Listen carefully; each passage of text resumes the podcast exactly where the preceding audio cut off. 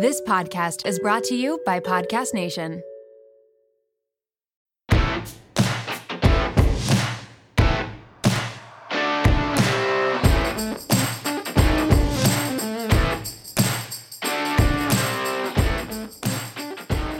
Happy Friday, WOMED fam. Welcome back to the WOMED.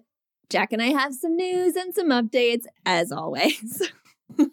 Egg freezing updates. It turns out that Danielle is not the only reason we're having to delay our egg freezing. You guys will have to tune into this episode and hear a little bit more about why I'm having to delay things maybe for hmm, not sure, to be honest. Maybe a month, maybe a two. month, maybe two. I don't know. To be honest, I'm actually really, really confident that, that this is all happening for a reason and that Danielle and I are going to sync up at some point so we can do this together. Yes, because you know what? Do, what does female energy do? Female energy always tends to sync up, especially with your best friends. Yes. And this was perfect timing because Danielle and I just talked to an incredible astrologer, one for a new episode, which that'll come out in a little bit. But also, Danielle and I made this poor astrologer stay online with us to discuss An extra more about 20 minutes. our birth charts because we selfishly wanted to learn more. But she gave us a massive peace of mind and reminded us that Mercury is in pre retrograde shadow. Yep, write that one down pre retrograde shadow. And it shows us that uh, apparently this is when something doesn't work out, but when retrograde is over, it will come back around. So, We're calling that our egg freezing. Yes. And today we have an extra special guest on that is truly has been such a major help in this egg freezing journey for us. So, this week on the podcast, we are welcoming on Dr. Olcha, who works with Sama Fertility. And Sama Fertility is the national branch that Co-Fertility is using for their clients and patients to do their egg donation with their keep and split programs. So Dr. Olcha just gets to do the best of both worlds. He gets to help intended parents, and then he also gets to help other people preserve their eggs and fertility. Absolutely. And even in this episode, you guys can hear about how Sama Fertility is helping Danielle do at home ultrasounds. Yeah, at home ultrasounds. So, can you believe that? It's so cool. I still can't believe it. It's so awesome. Jac and I will catch you on the other side of this episode.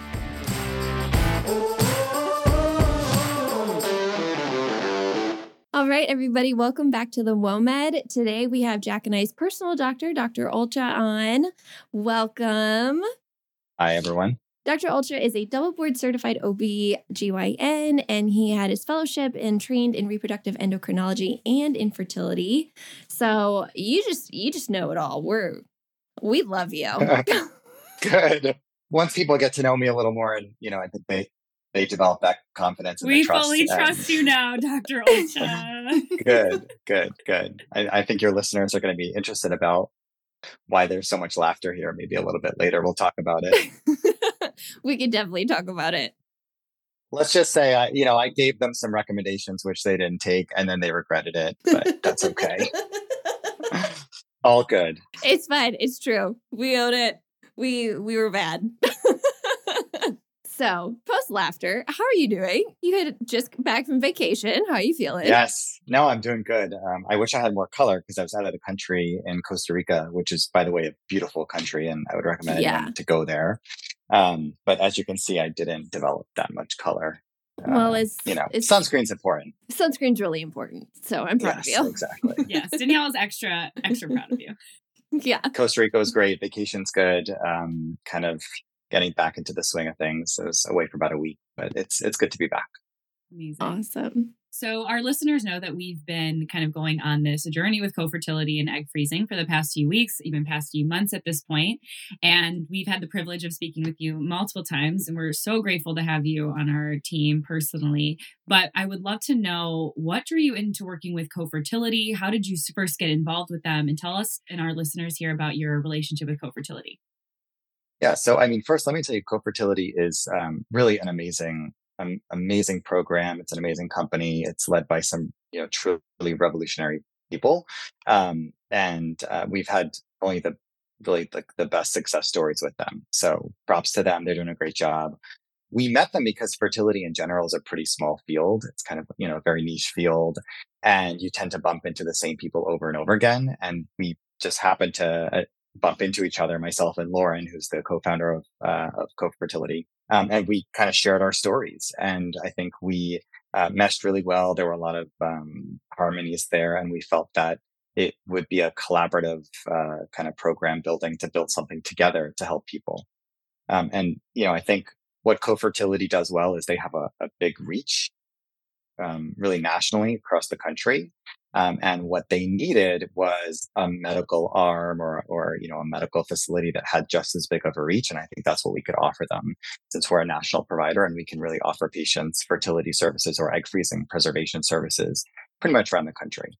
And so it was just, uh, I think, a natural, um, a natural union and, and, a really good connection. Um, and uh, like I said, Lauren's great and her team is phenomenal. Well, we've been really happy with Sama Fertility um, and just completely overwhelmed by like the support with co-fertility and, and their mission. So it just makes sense that you guys both align so well with that. I want to kind of, for our listeners, we know because we've, you know, spoken to you, had our appointments and stuff with you, but what brought you into this field and specifically infertility? Like, what makes you so passionate about it? I mean, I, I tell this to everyone, this is the best job in the world. It's, it's really just a unique um, opportunity to help people in a way that's, you know, forever giving. And, uh, you know, with, with both of you, we're doing egg preservation, but certainly the majority of our patients are coming to us for fertility treatments because they're having problems getting pregnant and um, there's a lot of pressure that comes along with that. And so to be able to offer patients an avenue to get success and have a child, I think is, is really, um, priceless. And it's, it's probably the, the best field in medicine in my experience. Um, that's kind of like, you know, the heartfelt story that the truth of it is it's a lot more involved and I'm very I mean, I'm very sort of nerdy or geeky. So there's a lot of science. There's a lot of heavy science involved. And I, I love the science aspect of it.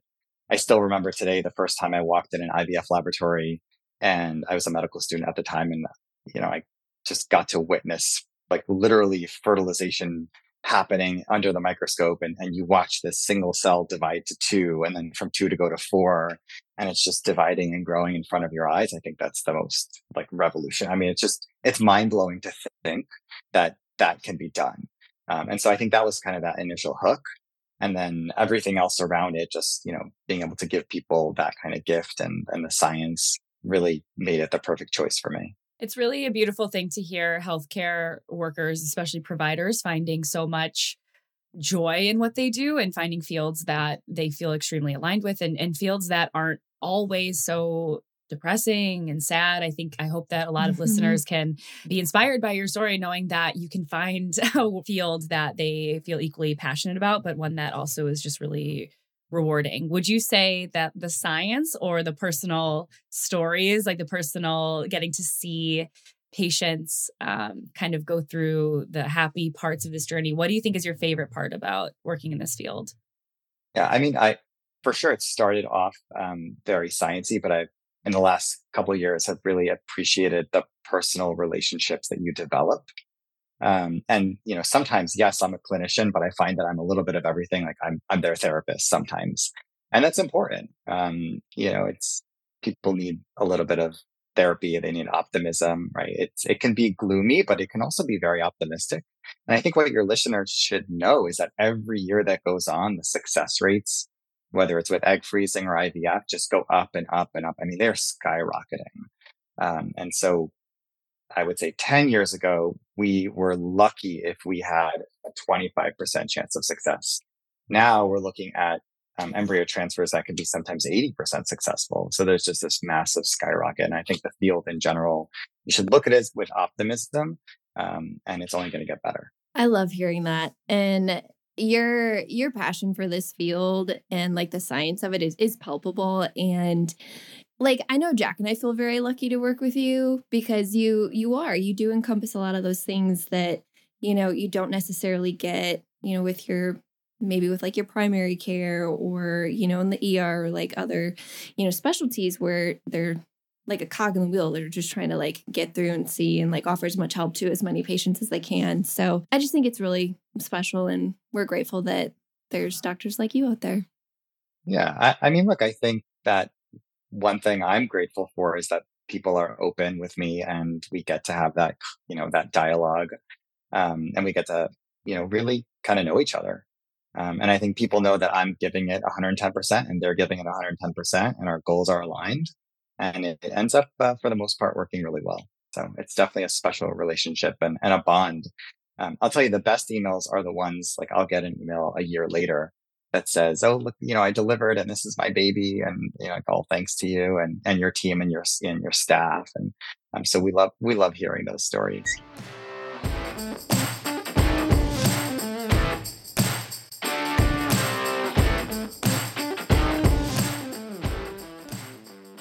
We're going to focus mostly on this one with um, egg preservation and retrieval. Um, what is your favorite part of that process from like the science and like what's most rewarding? Probably the coolest part is when we do the actual egg retrieval. What I, mm. I almost always do is I will record on my phone like a little video of their eggs coming out of their body because um, people just love that.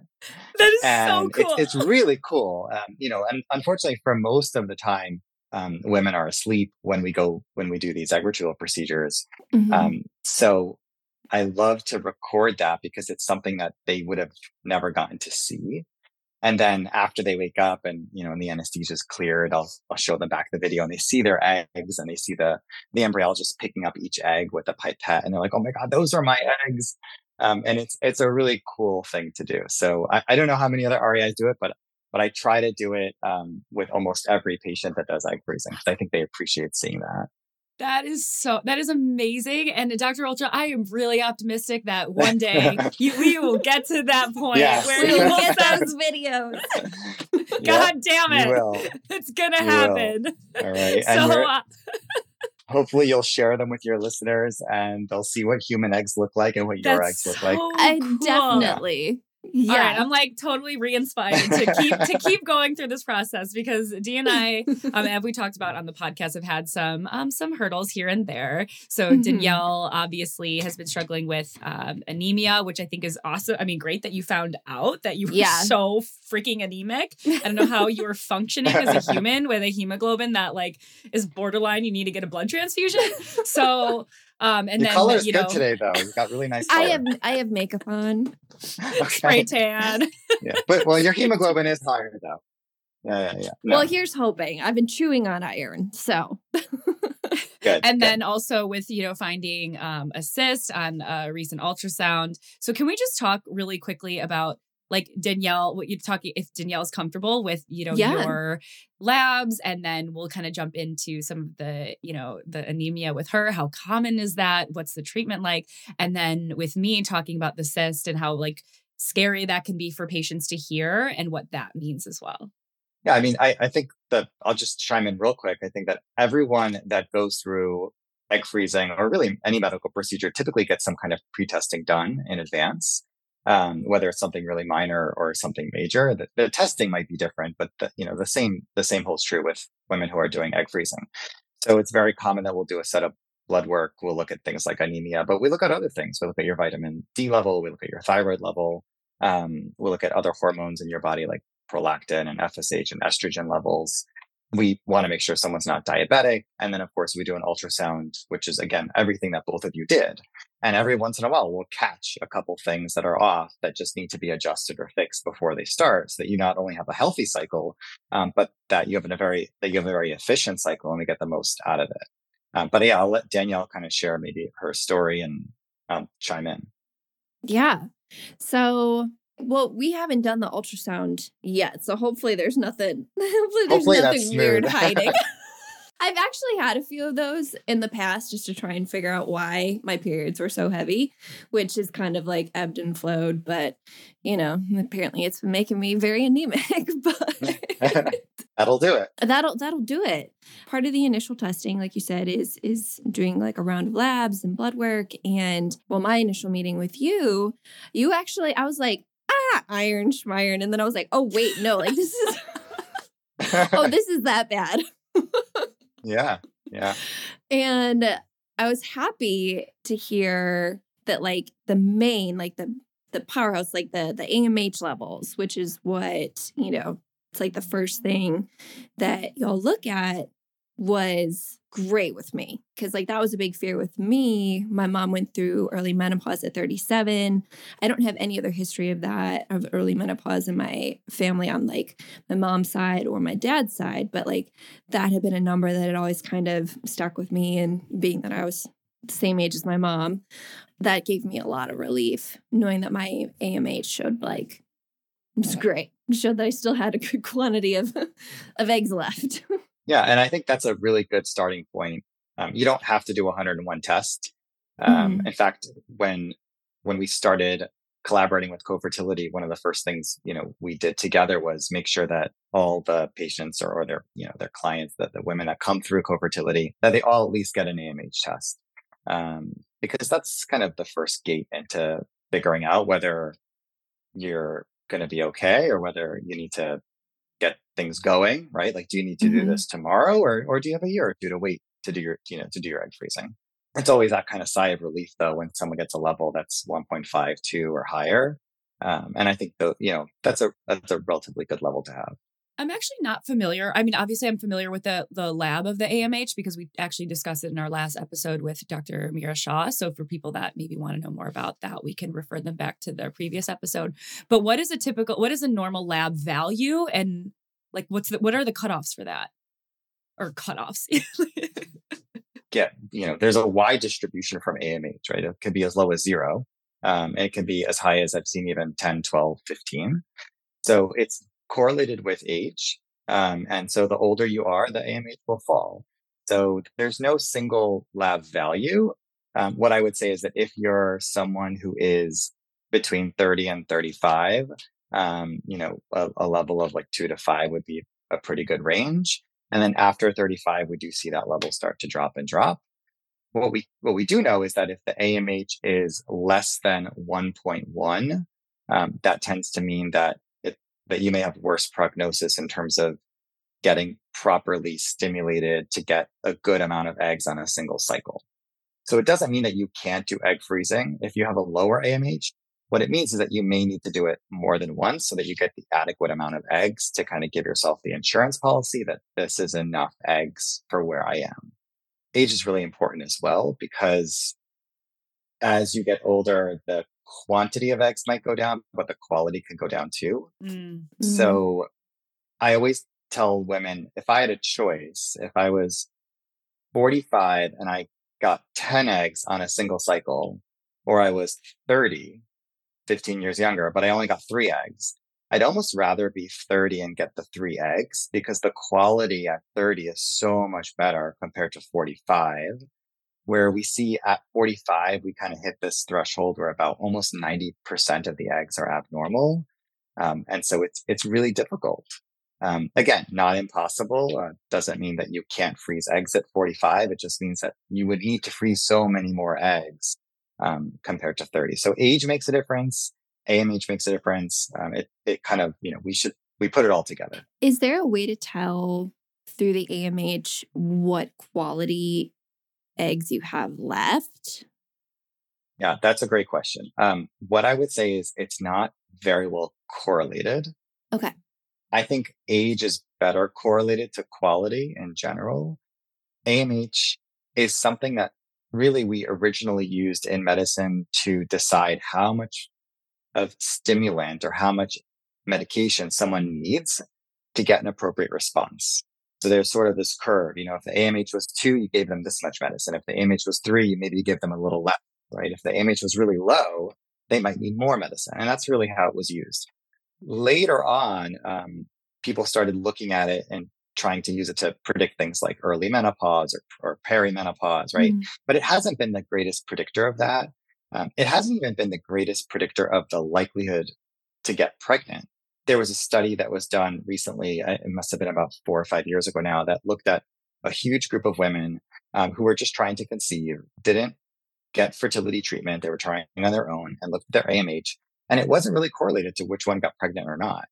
So I, I would say it's not a great factor to try to figure out if you're going to hit menopause or not. It's really used primarily to know how much medicine we should give you in an egg freezing cycle.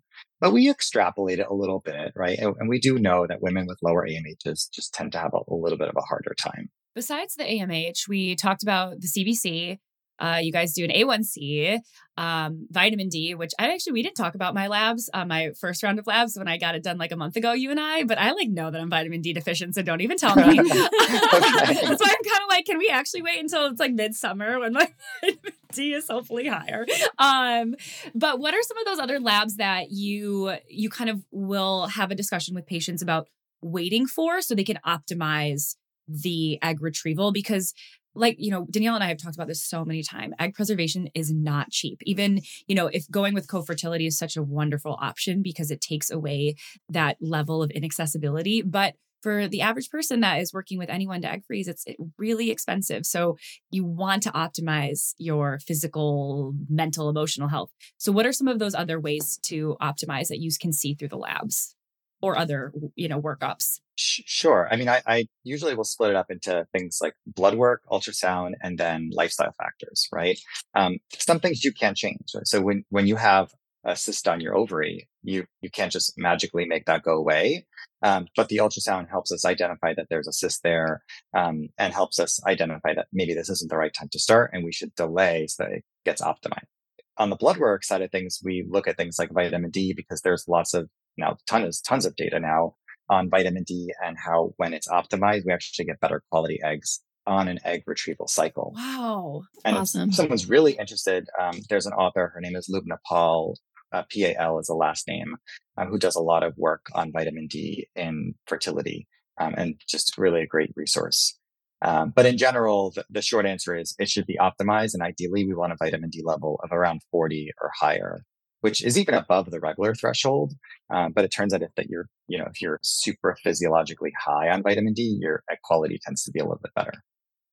Which my vitamin D was great. Nice. was it? How? Do you take vitamin D? Well, I do take a little bit. There, I had these like secretly taking things, and she doesn't tell you. She's so psycho about sunscreen too. I'm like, you're not getting it from the sun, bitch. Like, I don't know how you're getting. I don't. I don't know how. Um, but I do I do have like a vitamin D supplement that um apparently works very well and it's just like a little dropper thing but um i can put that in the show notes. so if one were to be them. deficient do you recommend like two is it 2000 ius or like do you recommend a higher dose if you're deficient and like really doing egg freezing. Doing a cycle exactly yeah. So it really depends how low. I Usually, um, if it's 25 or less, I'll give you a prescription dose. It's 50,000 units once a week. So it's really a whopping dose. Yeah. Oh my gosh. I didn't even know it um, came in that form. That's yeah, crazy. Yeah. Wow. That's actually okay. the recommended dose for vitamin D deficiency, even outside of fertility. Uh, but usually it's only given when it's less than 20. So we're, you know, okay. we're, we'll okay. You and I are going to talk like later 25. and you, you got to let me know my, how bad my vitamin D is. outside of that, um, you know, 800 to 1200 units a day is usually pretty good to keep people stable. Uh, mm-hmm. But sometimes you need a little boost. You know, Danielle, I'm curious when you had the labs done, you know, besides that, I was like really nervous to, that you were going to tell me my A1C was like 7.4 or something ridiculous. And I'm like, oh shit, now I have diabetes too. Like, what else? It's almost it's so funny yeah. being in the patient seat because you're like, there's part of you that's like, I don't want to know. Like, don't tell me. I don't want to know. I don't want to know there's mm-hmm. And we get that a lot. Um, we get a lot of, I mean, this is probably more common with men actually who have to do semen analyses and they just have, we have a hard, the hardest time getting people to do them. And I think they just, they just don't want to know. They'd rather not know. Yeah. Um, and I mean, I guess the truth can be said of anything else. Like, I, I don't like to go to the dentist because I hate hearing that I have a cavity. I don't want to get it fixed. so sometimes it's, you know, it's better just, well, I wouldn't say it's better not to know, but I understand why you wouldn't want to know. I think part of that's just because, especially as healthcare workers, we know what then is involved with everything else. And we're like, oh no. I know. I'm also convinced, like in my years of working in healthcare, that I contracted some sort of communicable disease, whether it's like HIV or hepatitis. I so I'm just like I have this fear every time I get my blood work done. I'm like, they're gonna find it. Like they're gonna find that one time where that patient coughed blood into my face. Like, I definitely got some sort of disease. You got anyway. Ebola. yeah, you definitely have Ebola. One thousand percent. It's ridiculous. I quit.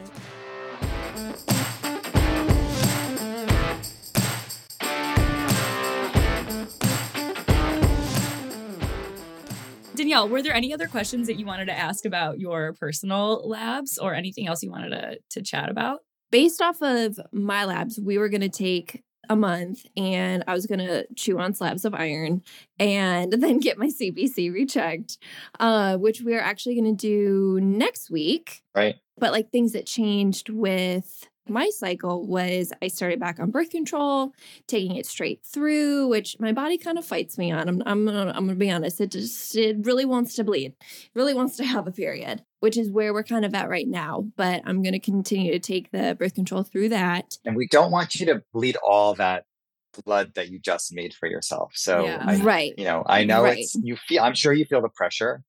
Oh, um, yeah. But it, you Let- know, let it go, will take you off of Danielle. it. Your body does Yeah. not. Your actually, your body doesn't want to bleed right now. No, it doesn't. Like I, I, I don't want you don't want to bleed right Yeah, now. Just no. do some Reiki over it. But yeah, so continuing, and that's that was that's the purpose of taking the birth control continuously through is to try and lessen the amount of blood or decrease the period. Exactly. Okay. in in your case, that's what the birth control is there for. I will tell you Mhm. that many women are on birth control before starting egg freezing cycles, anyways. Mhm. And I think there's a there's a bit of a misconception. Some people think it's it's for birth control, but actually the reason we give it to women is because we want to synchronize their eggs so that they all start at the same spot. And that's what the birth control does really well. I, I usually use like the running analogy. So if you have a bunch of racers in a line, um, and one is ahead of the pack, right when they start, then that one's going to finish first, and that's what happens sometimes. And I mean, in fact, naturally, your body wants to ovulate one egg. Um, and so every month there's going to be a bunch of eggs that get ready. And if they're not synchronized properly, um, then we'll see one kind of grow ahead of the pack, which is not very efficient. So lots of reasons for using birth control, but that's, you know, Mhm. certainly one of them is to help you stop from being anemic and being pale, uh, even with makeup. And, Yep. uh, you know, other reasons like and a ring light. timing. Yes. Yes. Um, yep, exactly. I think that was really it for you. I don't think you had anything else major. No, I think that was it. I think the only other hiccup that we had was um being that like you do work nationwide, sometimes there are some areas that you don't have like certain partnerships. Sure. with- Yeah. People who are going to do egg freezing need to do blood work and ultrasound pretty routinely, sometimes you know, Mhm. two or three times a week. Um, and so we are a nationwide clinic and we have partners all over the country. Uh, but every once in a while, we are in an area where someone just doesn't have, uh, you know, we don't have a local partner for them to go to, or we don't want them to travel three hours. Um, and so I think we're we're going to do at home with you, right? A, a total Yeah. You know what? I Yeah. honestly I could probably draw my own blood. I'm very good at it and I've got great veins. So We're not going to have you draw your own blood, but I appreciate the offer. We're not we're not there yet. but but I am going to be doing my ultrasounds at home. Yes, Which- which, you don't know much about. we didn't discuss too much No. about it, do you?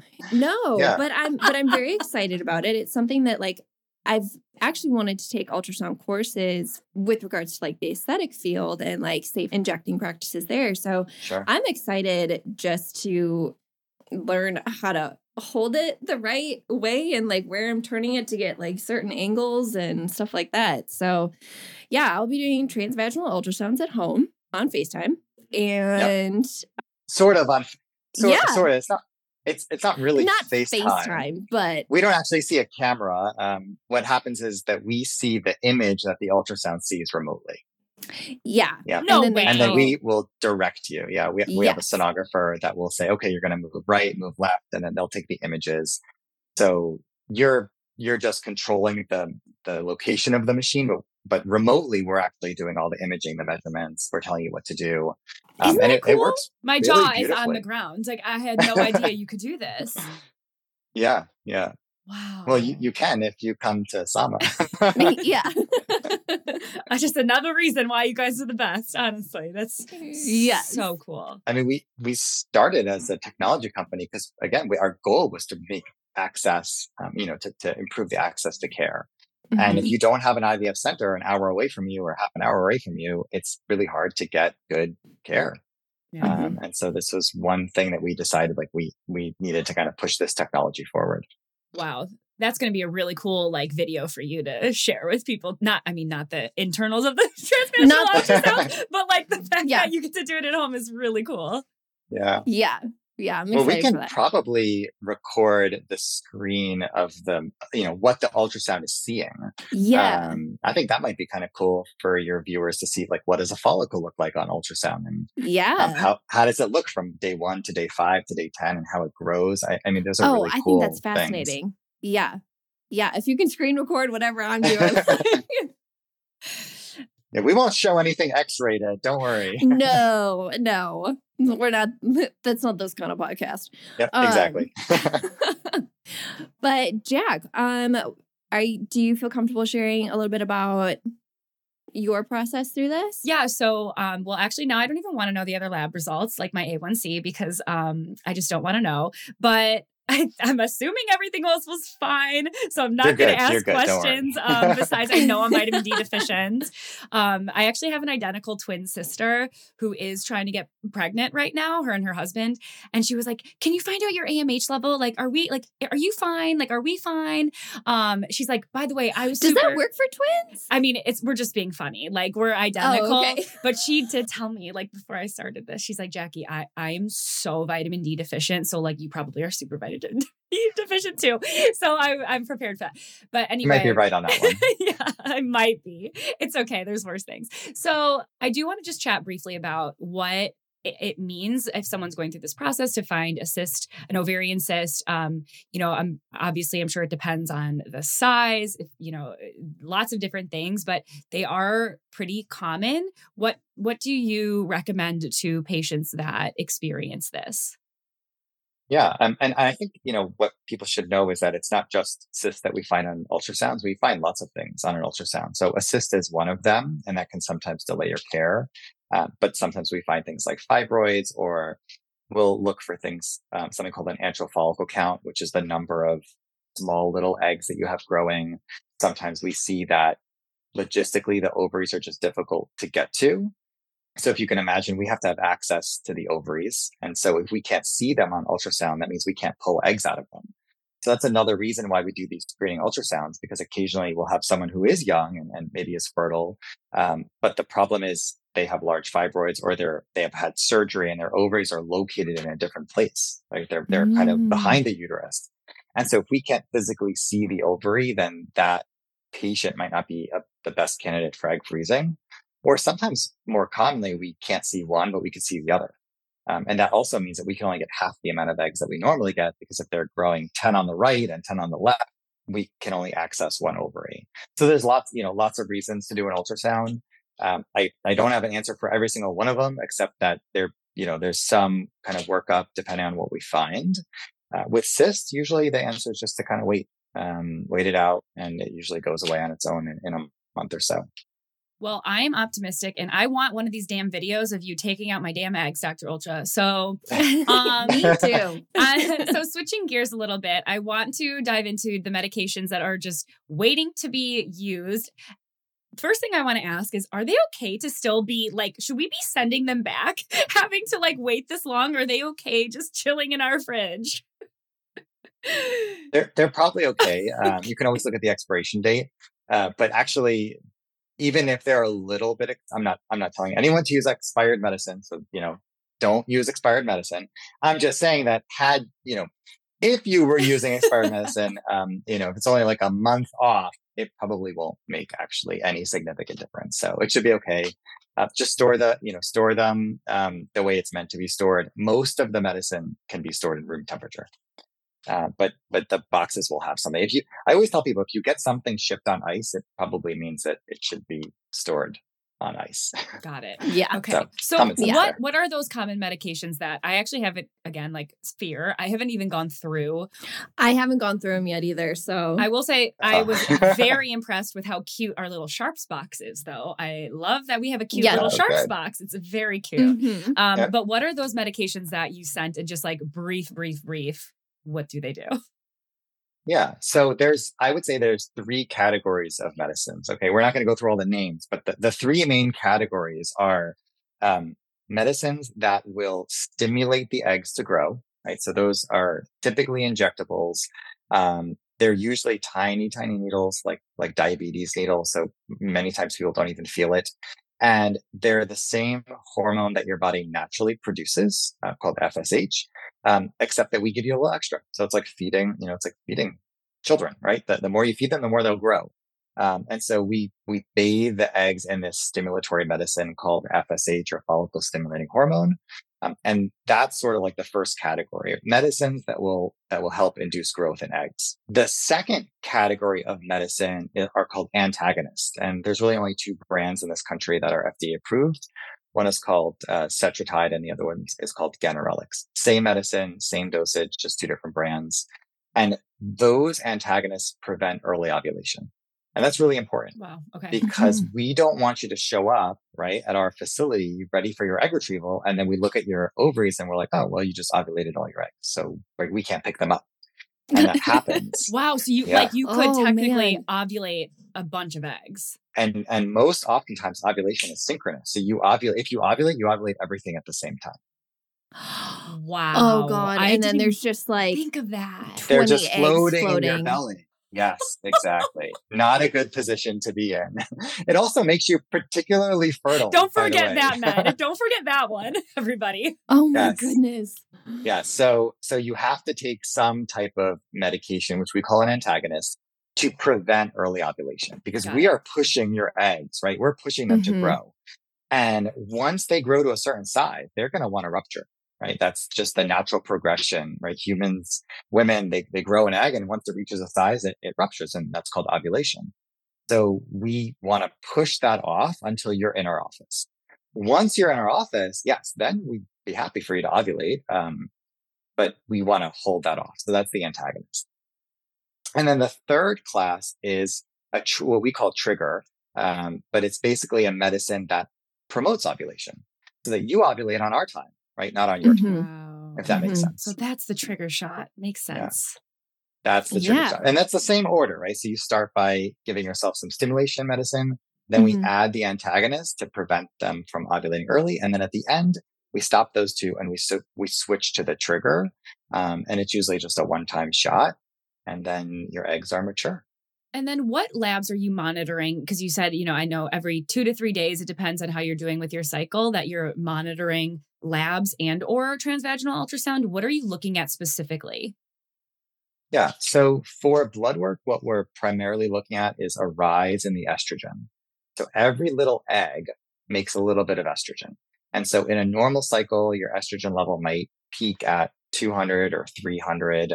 Um, and that's about as much estrogen as one egg will make. But if we are giving you medicine to stimulate all of your eggs, well, not all, but all of the eggs that month, right, which might be 10 eggs or 12 eggs, then each one is going to make 200 at the end.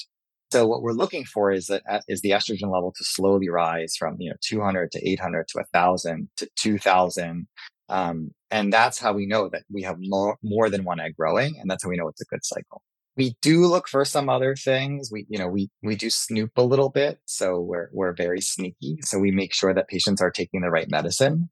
So okay. we'll add some hormones to make sure that you're actually taking your antagonist. Um, and that you didn't take your trigger by accident. So we'll, we'll snoop a little bit. And sometimes we catch ah. people and we're like, you know, we found that this level is high. Are you sure you're doing the medicine right? Yeah. And then they're like, oh, yeah, I forgot to tell you I messed up my medication. Well, and if you accidentally take that trigger shot, like you're gonna ovulate. Yeah. You're gonna ovulate. So we'll have to bring yeah. them in like tomorrow. Like, all right, you gotta come in tomorrow to do egg retrieval. Oh it happens. Gosh. It's rare. So, you know, read the box, make sure you're taking the right thing. There's yes. only three drugs. well, you guys do such a thorough job of med teaching too. So um very excited for that to start. Did both of you have a class with our nurse?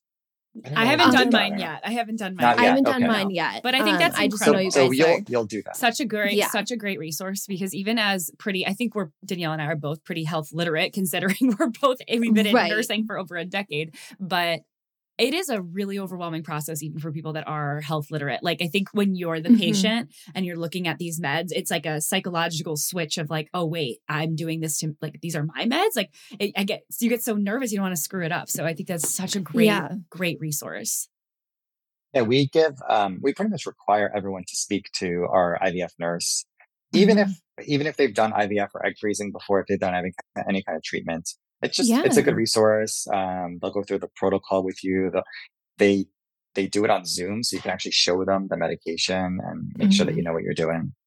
Um, so it would encourage anyone that does any kind of egg freezing cycle to whether it's with us or anyone else, it's always good to to get the nurses input. They they're usually smarter than we are, anyways. Thanks, Dr. Olcha. No. you don't flatter our egos. You know we love nurses love to hear that.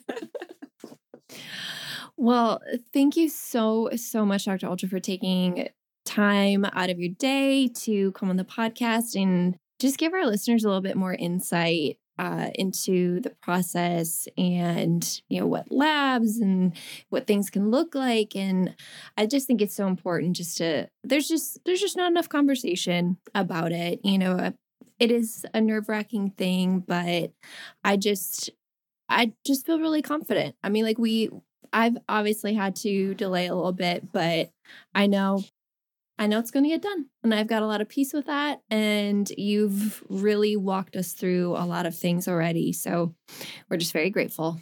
I echo exactly what Danielle said. Echo it completely. You're both going to do great. You will both do phen- phenomenal. We'll have lots of eggs and um, and we'll have videos of stories yes. and videos. I cannot yes, wait. Right. Thank you so much.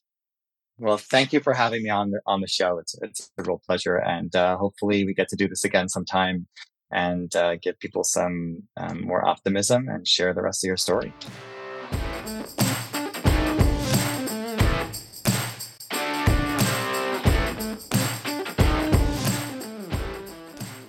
Jac, I love Dr. Olcha. And I know we did a bad thing and we just decided on our own accord to stop our birth control. But Dr. Olcha, you're our favorite. We love you so much. You can find Dr. Olcha through Sama Fertility and, of course, Co-Fertility, who we are working with with this egg freezing or egg preservation partnership. You can find Sama Fertility at Sama, S A M A dot life. And of course, you know where to find Co-Fertility. Everything will be in the show notes, but you can find them at cofertility.com. You can also find them on TikTok and on Instagram at cofertility or at freeze by co, which is the account that is just so fun. They they offer so many amazing, hilarious, great resources for you if you are thinking about this journey. Be sure to catch up on all of the episodes from our part one and part two with Lauren Makler, one of the co founders and the CEO of Co-Fertility. The last episode with Dr. Mira Shaw, one of the um, physicians that works as a medical advisor for co-fertility. And then, of course, we hope you loved this one with Dr. Olcha. If you did, be sure to rate, review, share all of the things. And on that note, WOMED out.